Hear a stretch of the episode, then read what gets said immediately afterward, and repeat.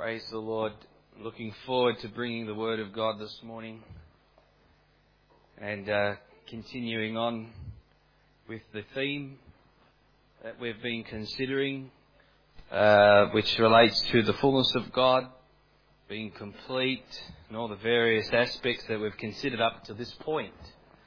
And so I trust that God's going to continue to speak to us in developing this thought, in continuing on with this thought we're looking at all the various aspects and elements, and really, I'm just touching on a few. There's, it's inexhaustible in really in so many ways as we refer to the scriptures. But God wants to open our understanding and show us uh, just exactly all that He has for us, and ultimately what we are required to do in order to um, lay hold of that and possess it for ourselves. Praise the Lord. So the theme that I want to consider with you this morning is found in the book of Colossians, chapter 1. We'll go back to the book of Colossians, but chapter 1 this time.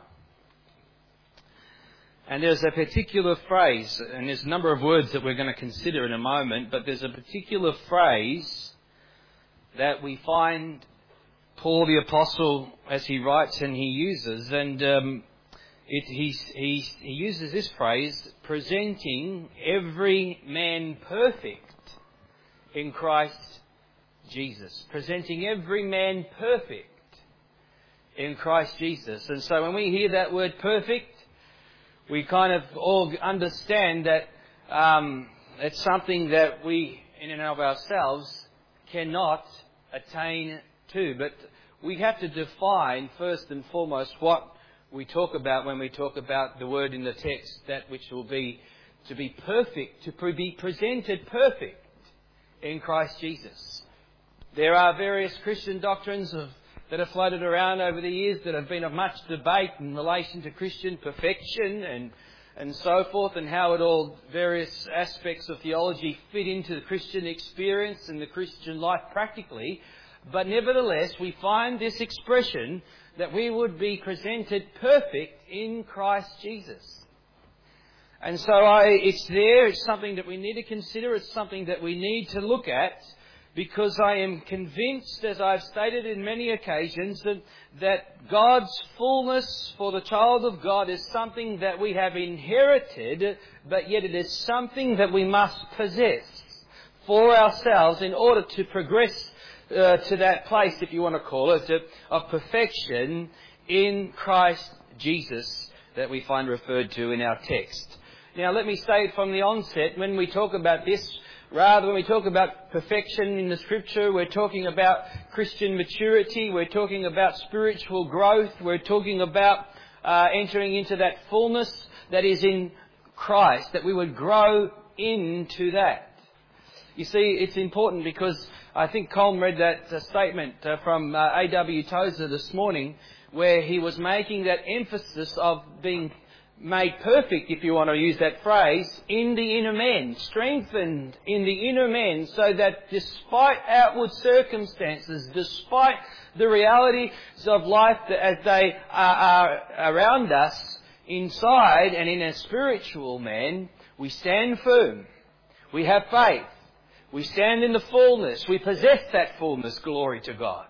And so this issue of being presented perfect is critical in the context of what we are talking about. Now that leads to the question, how then is it obtained? How do we obtain that? And this is where our text lays down for us what I believe are some critical and crucial elements that are associated in the process by which we are to be presented perfect in Christ Jesus. And again, this is not exhaustive, but I believe that Paul the Apostle is touching upon some very fundamental aspects and when you consider what's in verse 28 and 29 alone, there is a complete revelation, a complete understanding of some of the processes that, that are involved in that process of bringing us to perfection in Christ Jesus. We understand that ultimately it lies in the power of God at work in us. You see, he who has begun a good work in you will complete it until the day of Christ Jesus. And so there is our hope that the God who has begun that work will perfect it. He will complete it. He is intent on bringing us into that place, as Paul the Apostle is, uh, and as we will consider some things this morning. But again, I want to make this emphasis, and that is in light of the fact that God is the initiator, God is the worker, God is the perfecter, God is uh, the one that works in us and through us. At the end of the day, there is that aspect of human responsibility. There is that aspect even as I stand here as a man of God, as a pastor, to preach the Word of God, I have a responsibility before the Lord that equates and is part as, of this process, as we will see, as it relates to Paul the Apostle in our text. And so there's, there's God works through men. And we have a responsibility to God if we are going to embrace, uh, possess, and uh, uh, attain to the perfection that is in Christ. Glory to God. So let's read our text. Colossians chapter 1. We want to look at verse 28 and 29 together. Hallelujah. Let's just pray. I ask, oh Lord, that you would just anoint me, God, to preach your word this morning. God, we're not just talking words here. God, we are talking, Lord God, your spirit that would anoint the words that are spoken. Your word is spirit and it's life. And I pray, God, that you would quicken truth to us. Lord, give us revelation. God, bring us into that perfection that is, is uh, that you desire us to enter into as your people. God, I pray, anoint me to preach this word this morning in Jesus' name. Amen. Colossians chapter 1 verse 28. The Bible says that him we preach. Him we preach. Warning every man and teaching every man in all wisdom, that we may present every man perfect in Christ Jesus. To this end I also labour, striving according to his working, which works in me mightily. Praise the Lord. You see, just in this phrase alone from Paul the Apostle is a wealth of revelation for us to grasp and understand in the process by which God works in us. You see, Paul is just, we didn't read verse 27, but he has just made revelation of the fact that the, the glory of the, the riches of the glory of the mystery of, is this, is Christ in us. Christ in us. That is the foundation. Christ in us. And that is the foundation that must be laid. We know that. Paul talks about this into the Corinthians. And so in verse 28, he says it's Him we preach. Him we preach. It's got to be Christ. You see, we think about preaching Christ to the sinner, and rightly so because the sinner needs to understand Christ and the purpose of Christ and the redemption of Christ and all of those things. But when Paul says him we preach, he is talking about the Christian. He's talking to the child of God. He's talking about the people of God. You see, it's one thing to be uh, uh standing here and telling you about the Christian life, what you need to do and what you don't need to do and all of those things. But you see, what we need is we need to be preaching Christ this morning. Him we preach. Because when we begin to examine the Bible and we see Christ here, Christ there, Christ in His holiness, Christ in His grace, Christ in His mercy, we see Christ in all that He's revealed to us. Uh, we, are, we, we get a revelation of Him and our heart is moved and uh, is motivated by a sincere love to want to please the Lord, to want to serve the Lord, to want to have all that He is. Glory to God. Him we preach. There is no other amen, name under heaven. That we must be saved, and in the context of the Christian life, if we're going to be presented perfect in Christ Jesus, then we must have a revelation of Christ in a much more fuller, deeper, and real way, which is what Paul is talking about. Remember, Christ is, as I've said before, the promised land. And if we're going to enter into the promised land, if we're going to enter into the fullness of God, then I must declare Him. Him I must preach. Because once you have Christ, you have everything. Glory to God.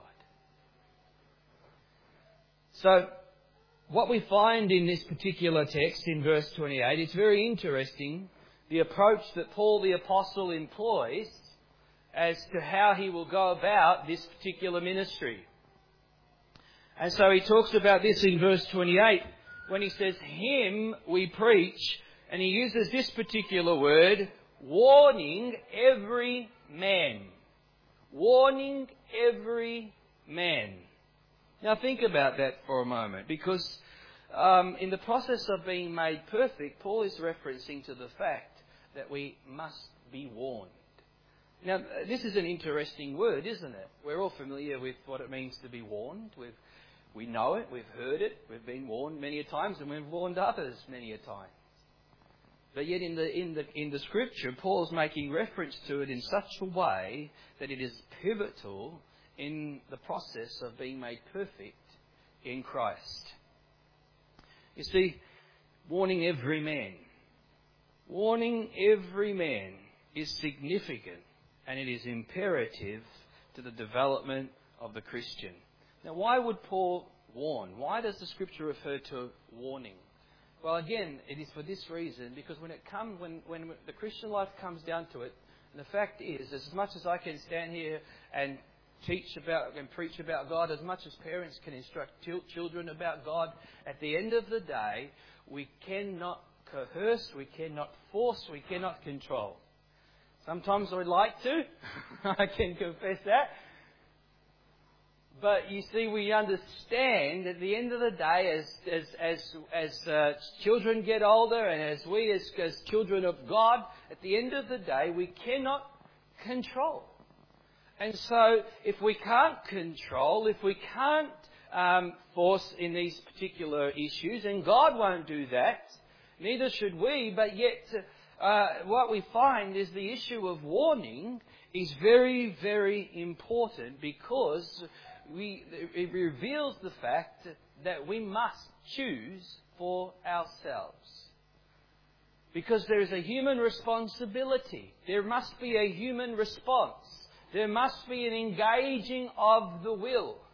There must be choices that you and I have to make, and because we can't, no one else can make them for you, you, uh, uh, the way in which God moves us or te- and teaches us is that He gives us a warning about various aspects of the decisions we make and how they will affect us and what the outcome will be and so forth.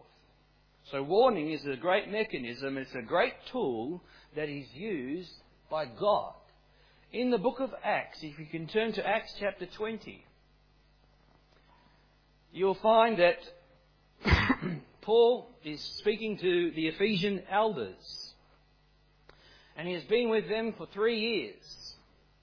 And he has been teaching them, he's been instructing them in the word of the Lord and laying the foundation of Christ. And he uses uh, uh, again, interesting words as he says in verse 31 of Acts chapter 20.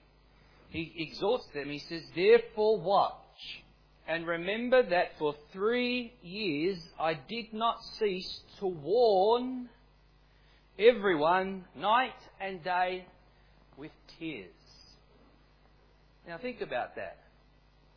He's, I mean, he, he even uses the expression with tears.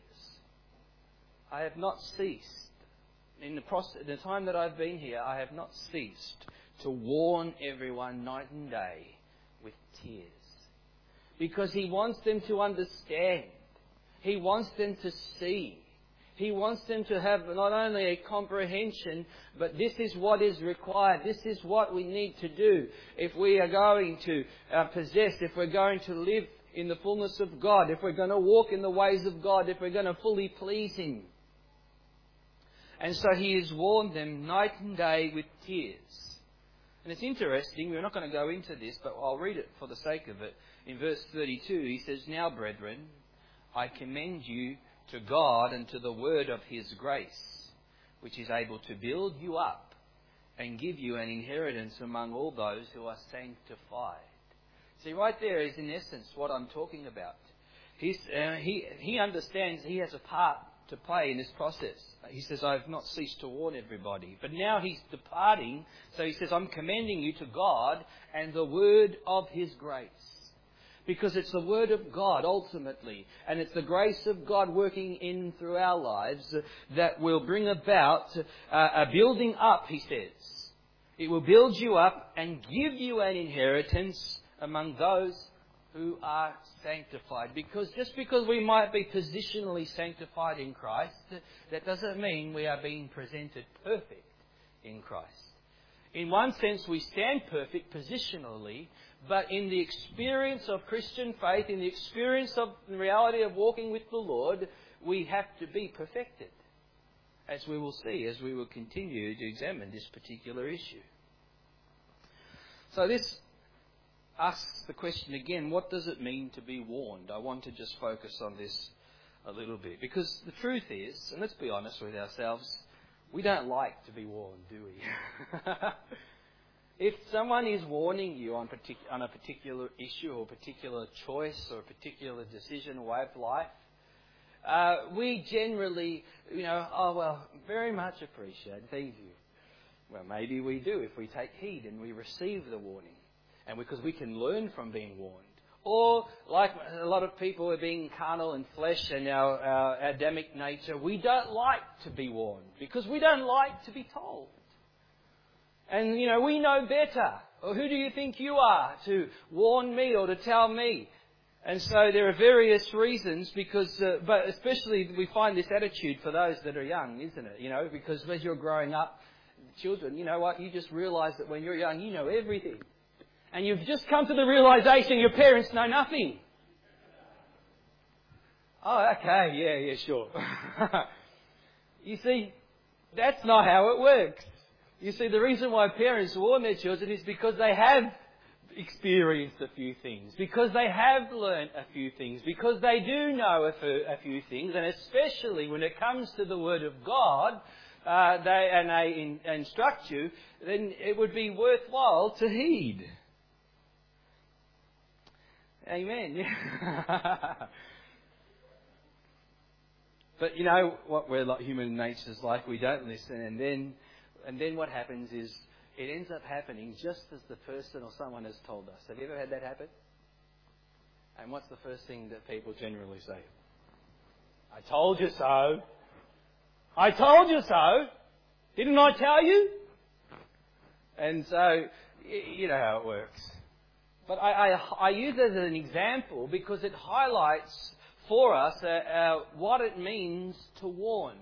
You see, you might not be, when we talk about defining what a, a warning is, some of us might not be uh, fully familiar with it. And when you look at it in the Bible, in the text, and in the Greek, and in the Word of God, what you find is to, the word warn literally means this to put in mind. So what, when, when, when I'm warning you, when the Word of God warns us, when parents or, or whatever the situation is, when we are being warned, what God is doing is He's putting something into our mind. So that uh, later, when, when um, uh, uh, we reap what we sow, we can't turn around and say, I didn't know. I didn't know. You did know because it was put into your mind. It was in, you were told, you were warned that this will lead to this, and that will lead to that. And this is what you need to do in order to walk worthy before the Lord. And so, Paul says, I, I, I warned, I did not cease to warn everyone night and day with tears. And, it's, and I thank God that He puts with tears there because I'm not the most emotional person, okay? But I am emotional, at least I think so. But you see, it's easy. You can warn someone but not have the right disposition of heart, can't you? You know, I told you so. You know, that's the, you don't want to hear that because you already know. You know what you've done wrong. You know why that's happened. You understand. Yes, you're silly. So you don't need someone to stand there and say, I told you so. It's a matter of, uh, Paul says, I, I've warned you night and day with tears, with the deepest of concern, with the deepest of love, with the deepest of affection.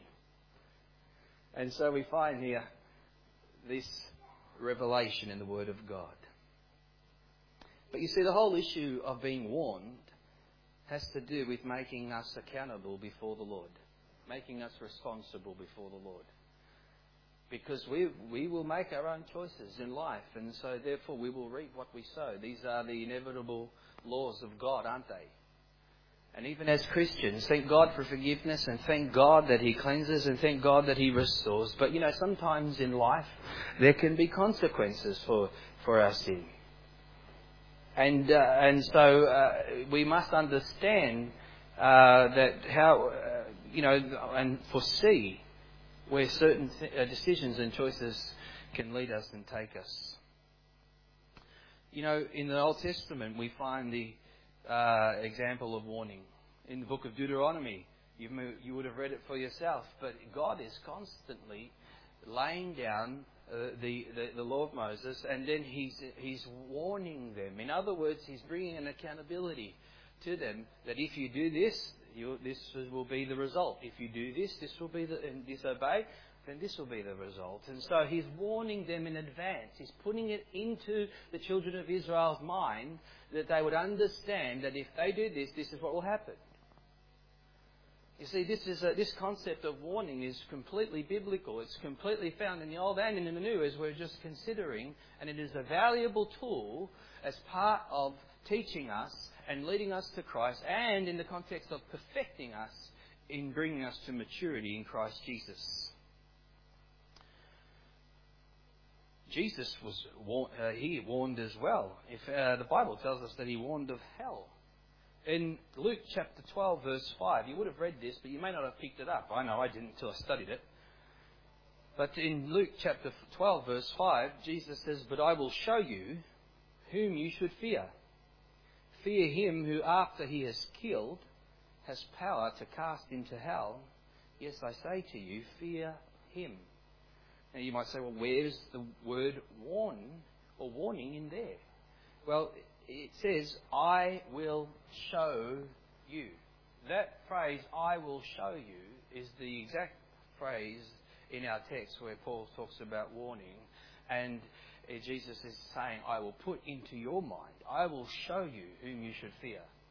God. Putting God in, and that's why we say, put the fear of God in you. And put it into your mind, put it into your understanding, put it into your spirit.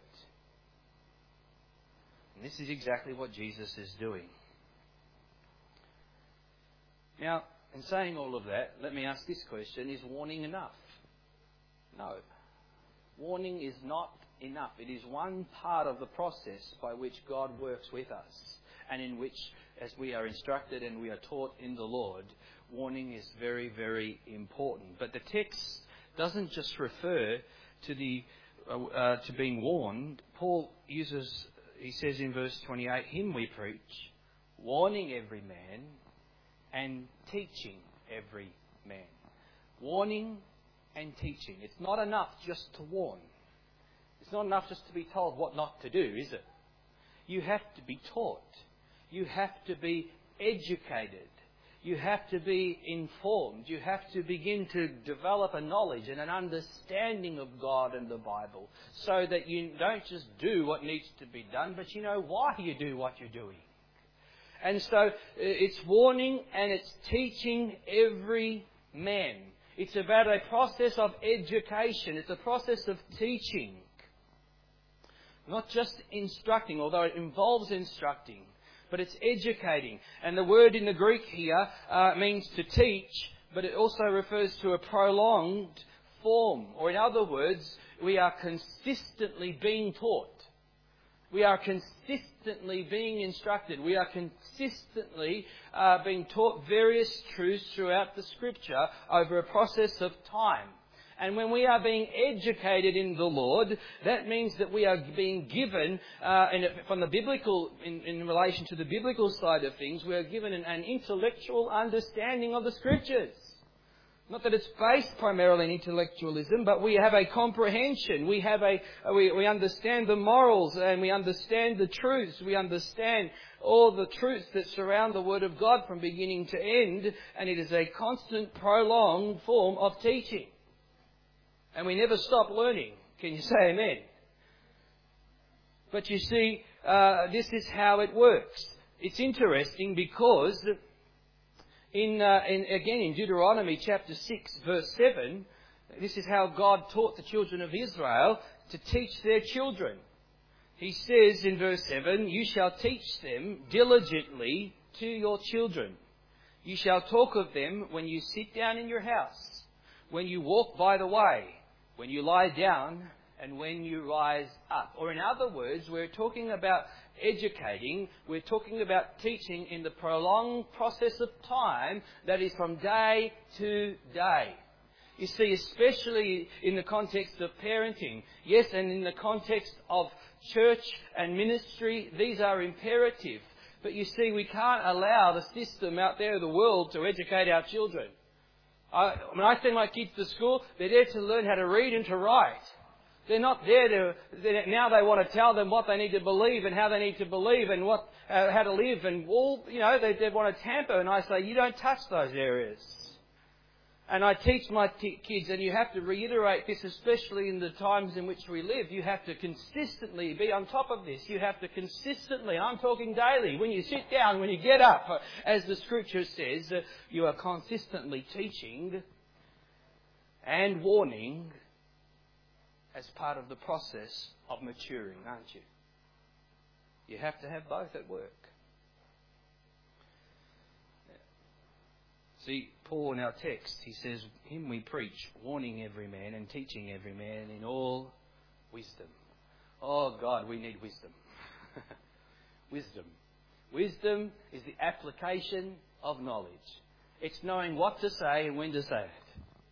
And we need the wisdom of God because when uh, the words of the wise are like well driven nails, says Solomon. Because when you speak the right word at the right time, amen, it goes deep. And it goes where it needs to go, hallelujah. And so we have uh, uh, this aspect of we need wisdom in this process. And Paul says, yes, sir, I need to warn. Yes, I need to teach. But I need the wisdom of God to accomplish it and fulfill it and do it. You see, the whole issue of is, uh, is wisdom. And then Paul says that we may present every man perfect in Christ. Present every man perfect. You see, there's a lot involved in presenting someone perfect in, in Christ. It's, a, it, it's not an automatic thing. When a person becomes saved, they're babes in Christ. The Bible says, desire the pure milk of God's Word, that you may grow thereby. And so now we're embarking on a process just like a newborn child. It, it's not born an adult. It's born a baby, utterly dependent, screams when it wants something to eat, and when it wants a snappy changed. And, you know, we're, we're just there to feed it and, minister, and meet every need.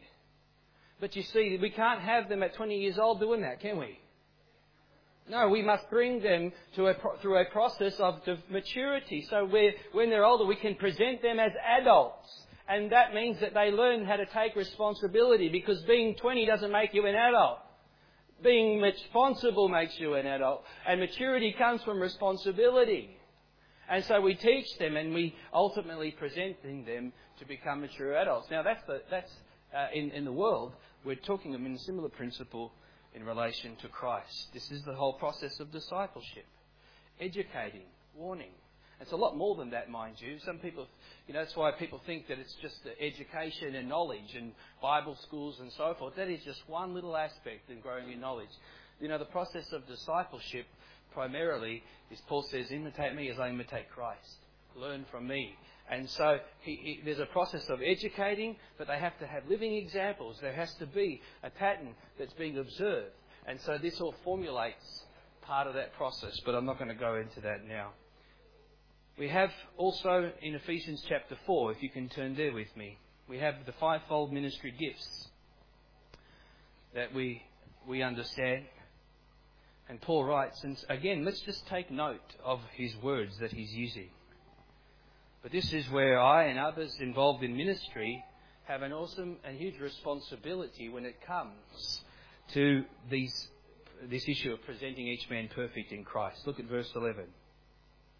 And he himself gave some to be apostles, some prophets, and some evangelists, and some pastors and teachers, for the equipping of the saints for the work of ministry, for the edifying of the body of Christ, till we all come to the unity of the faith and of the knowledge of the Son of God to a perfect man. There it is again. To the measure of the stature of the fullness of Christ. That we should no longer be children tossed to and fro and carried about with every wind of doctrine by the trickery of men. We'll leave it there. But there we have verse 13 that we have the knowledge of the Son of God to a perfect man. This is the same word that's being used in our text in Colossians. Perfect. This is the whole aim of Christian living that we would come and attain to this place in Christ Jesus. Now, Paul says that I would present each man perfect in Christ. And that word present literally uh, means to come alongside, to stand aside, to assist. I know that uh, we all uh, like to think of ourselves as independent, but you know the truth is is that we are interdependent. God's created us to be that way, and especially as in the church, we are to be dependent upon one another. And in the context here, Paul's saying that my ministry is to present each one perfect in Christ, to assist them, to aid them, to help them, to support them, to warn them, to instruct them, to educate them. You see, this is a, uh, this is a, this is a difficult task. Not an impossible task, by no means. Absolutely not. But nevertheless, it's not something that's automatic. It's a process.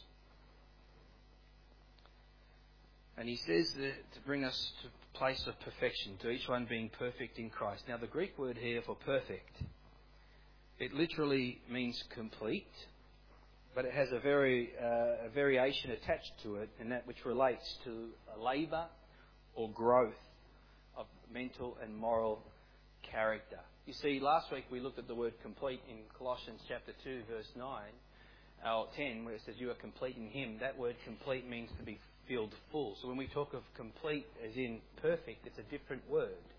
And being so, this issue of being perfect is a is a process. It's a process of being presented perfect, in which we are being changed. We are being transformed. That's the whole emphasis of the Scripture, isn't it? That we are growing, that we are maturing as Christians. That's why the word means to be of full age, mature, speaks of labour. You know why? Because it's not automatic. You know, they say when the kids are growing up, they've got aches, aches and pains. They say, oh, it's just growing pains. Well, you know, in the Christian life, you'll get some growing pains too. Yeah. That's why we have the issue of trials and tribulations, and, and uh, we look at sometimes the things we're going through, and, and as an older Christian, we can look at sometimes their brethren and, and we can have mercy because we know they're going through some growing pains. The Lord's trying to teach something. God, God's trying to show us something. He's trying to bring us to this place of being perfect in Christ Jesus. You see, what's also interesting is the word uh, the, uh, teleos comes in the Greek comes from another root word which is telos in the Greek as well, and it literally means this. It means a definite point or a goal. Uh, the point aimed at as a limit. So, in other words, uh, there is a definite point or there's a definite goal in mind.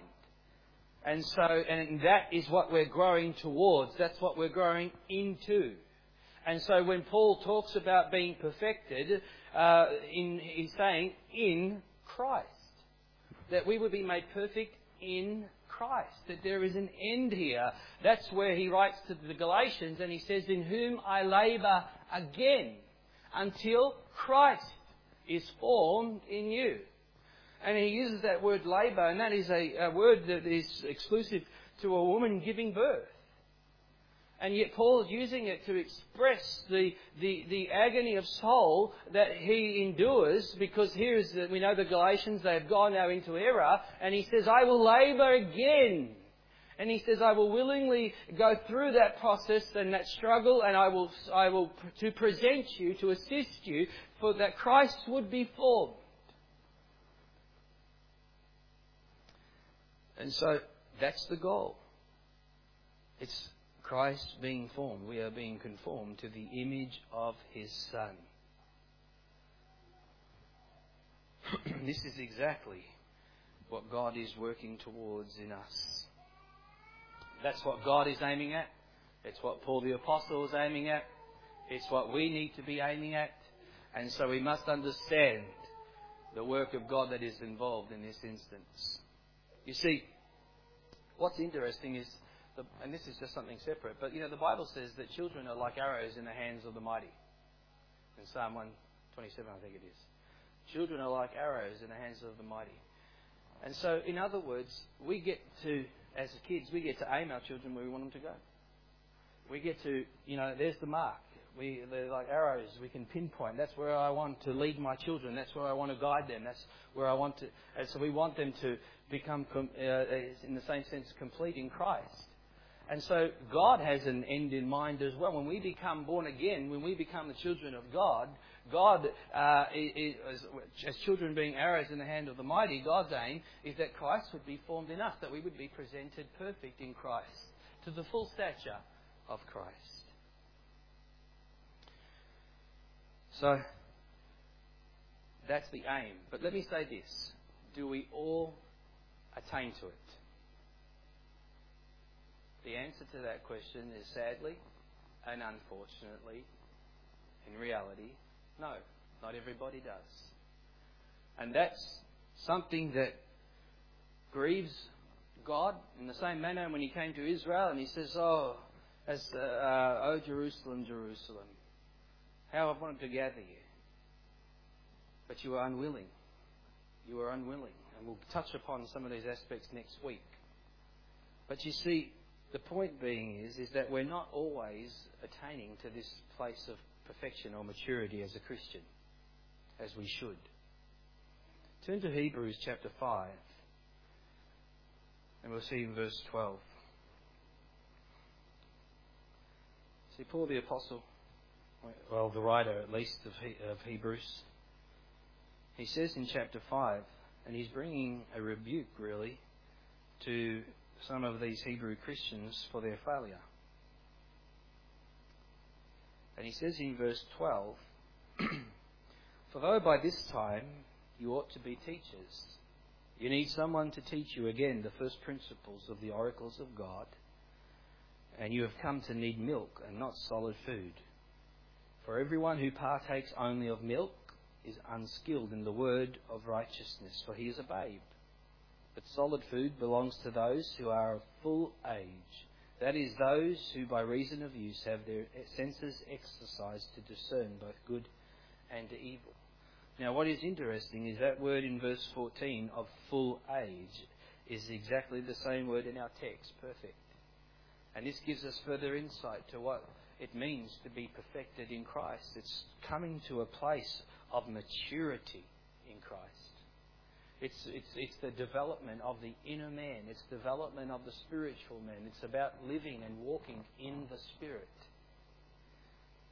And so we must come of full age. And the sad thing in, in Christian circles is those over the longevity of years, people who say, I've been a Christian for 20, 30 years, and yet still they're in a place of infancy when it comes to Christ. It ought not to be so. See, that's, a, that's, that's a sad picture. That's not the will of God. Somewhere, somewhere something's failed, and God doesn't fail.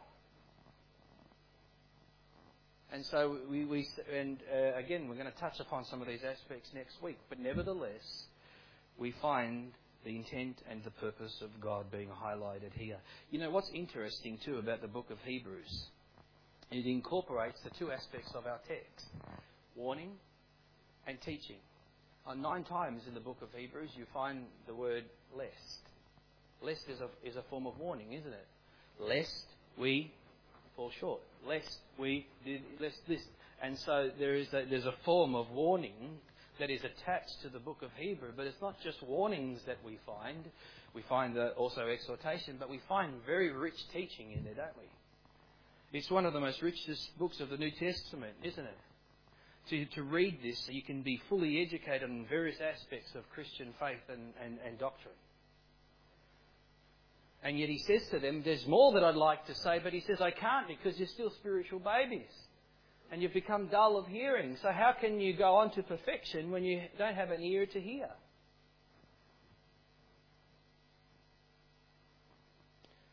You see, solid food belongs to those who are of full age, those that are perfect or complete. Now remember, not that you've reached perfection, but you are moving towards perfection. And look at Hebrews chapter 6, verse 1. Listen to what it says. Therefore, leaving the discussion of the elementary principles of Christ, let us go on to perfection. Let us go on to perfection. Again, this highlights the thing, the beauty about the book of Hebrews and is, is the theme of throughout the, all the Bible, is we find the human element and the divine element. And Paul writes, or the writer here says that we need to let us go on to perfection. Or in other words, there are choices that you need to make. There is a disposition of heart and spirit that you need to possess. You need to be motivated. You need to choose.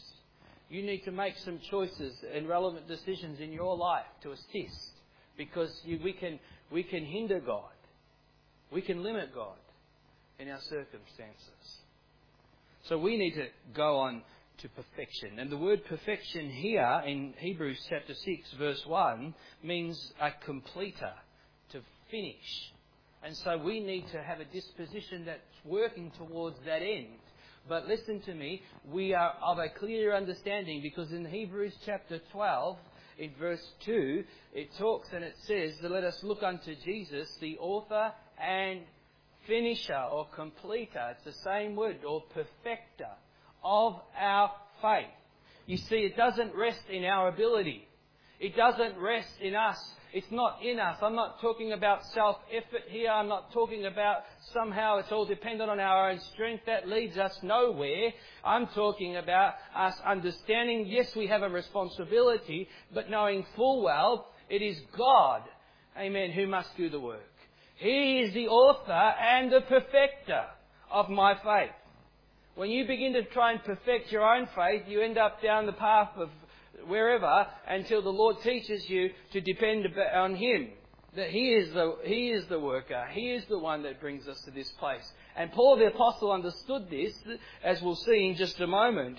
But there's that divine aspect that is associated, that He is the finisher. He is the perfecter.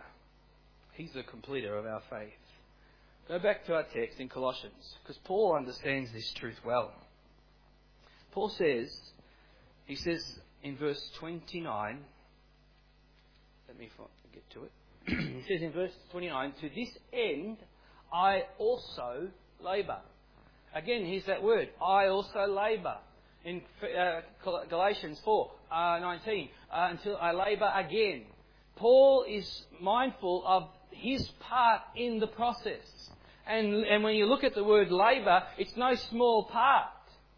That word labour, as I've said, it, uh, it involves a hard, hard work.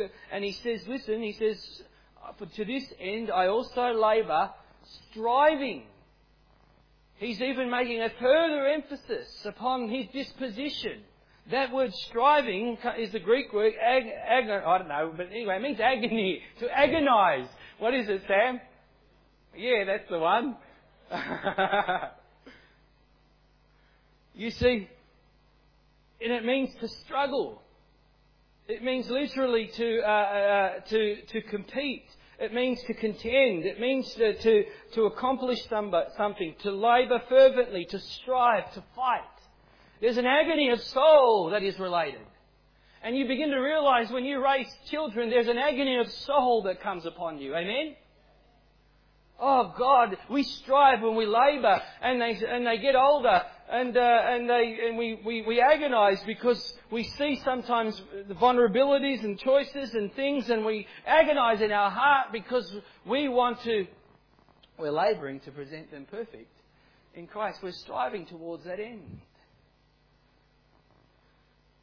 But you see, though Paul is labouring, though Paul is striving, though Paul says, I warned you night and day with tears, even though Paul's highlighting the human element that is associated in this process, he's also acutely aware of the power of God that is at work in and through his life. Because he says, To this end I also labour, striving, he's striving with this mind.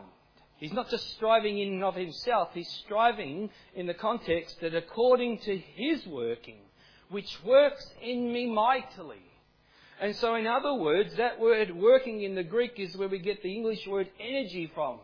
And so he's saying in him there is a divine energy at work. It's not human zeal, it's not human energy, it's not human enthusiasm as we find so much in the church today, but there is a divine energy that is working and facilitating Paul in his purpose to present each man perfect in Christ Jesus. He says it's active within me, and according to his working, which he works in me mightily. And that word mightily is the Greek word dunamos, which means power. In other words, Paul is acutely aware that if someone's going to be perfected in Christ Jesus, it's not a work that he can accomplish. He has a process to play, he has a part to play, and he knows exactly what it is.